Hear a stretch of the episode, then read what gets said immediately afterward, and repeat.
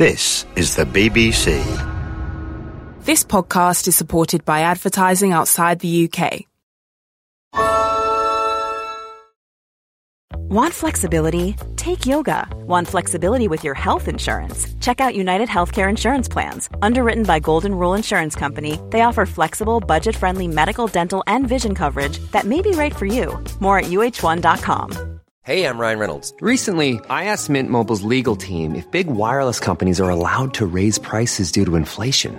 They said yes. And then when I asked if raising prices technically violates those onerous two-year contracts, they said, what the f*** are you talking about, you insane Hollywood ass f- So to recap, we're cutting the price of Mint Unlimited from thirty dollars a month to just fifteen dollars a month. Give it a try at mintmobile.com slash switch. forty-five dollars up front for three months plus taxes and fees. Promo rate for new customers for limited time. Unlimited more than forty gigabytes per month. Slows full terms at mint mobile dot com.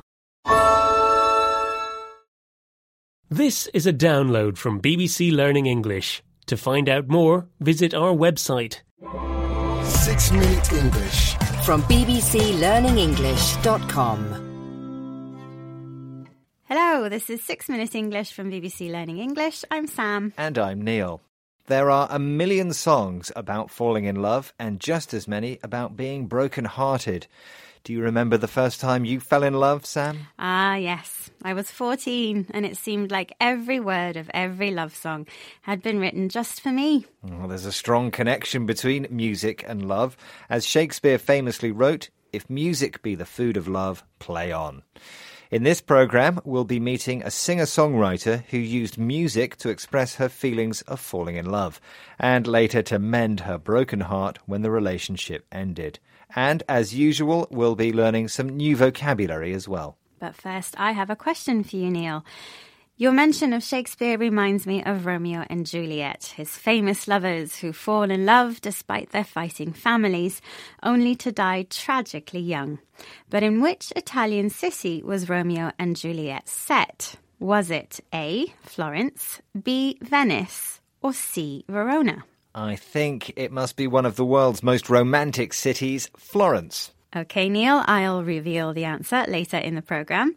Julia Jacklin is an Australian singer-songwriter whose song Don't Know How to Keep Loving You reached number eight in the Australian pop charts.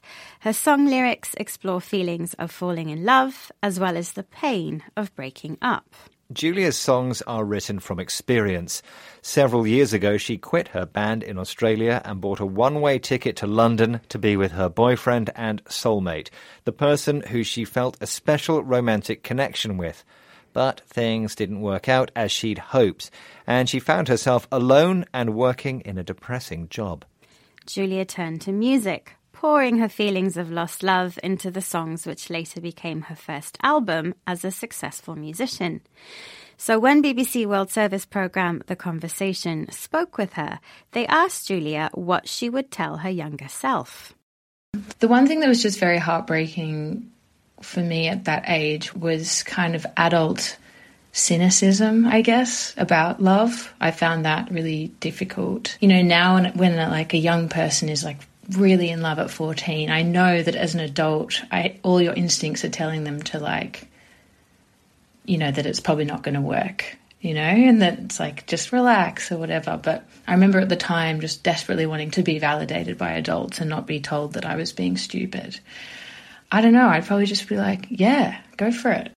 Many teenagers have a romantic ideal of everlasting love, often in contrast to the beliefs of adults, which Julia calls cynicism, the belief that something will not be successful or that the people involved are not sincere. The young Julia wanted to feel validated, to get confirmation that her feelings were worthwhile and valued.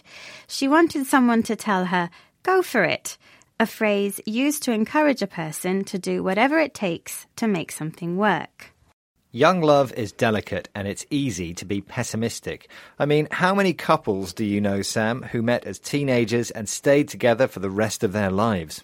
I don't know many, it's true. Neuroscientist Doctor Lucy Brown is co-creator of The Anatomy of Love, a website exploring the science of romance. She thinks we need to be more realistic about falling in love, as she explains here to B B C World Service's The Conversation. I wish someone had said, you know, love is wonderful, yes, go for it, but heartbreak happens, you know, and maybe this isn't going to last them. Um, maybe it is, but maybe it isn't. And just realize that it can be one of the most devastating experiences in your life, but you're going to get over it.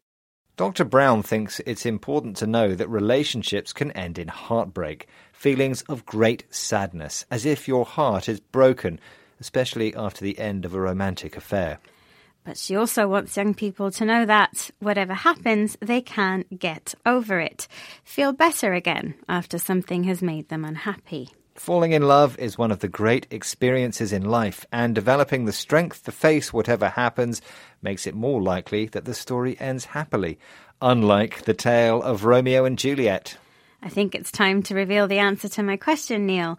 In which Italian city does the story of Romeo and Juliet take place? I said it was Florence, so was I right? Well, Florence is a romantic city, but the correct answer is Verona. Verona was little known in Shakespeare's time, but nowadays thousands of tourists visit the sites connected with the story, including the famous balcony where Romeo declared his eternal love. OK, let's recap the vocabulary we've learned, starting with soulmate, the special person who you feel a strong romantic bond to. Cynicism describes the belief that something will not work out successfully. If you are validated, you get external confirmation that your actions, ideas or feelings are worthwhile and valued. You can use the phrase go for it to encourage someone to make whatever efforts are necessary to get something done. Heartbreak describes feelings of great sadness, as if your heart is broken. And finally, to get over something means to feel better again after something has made you unhappy. Once again, our six minutes are up, but there's time for one more famous saying, and I think it's good advice. Better to have loved and lost than never to have loved at all. Bye for now. Goodbye. Six Minute English from b b c learning english dot com.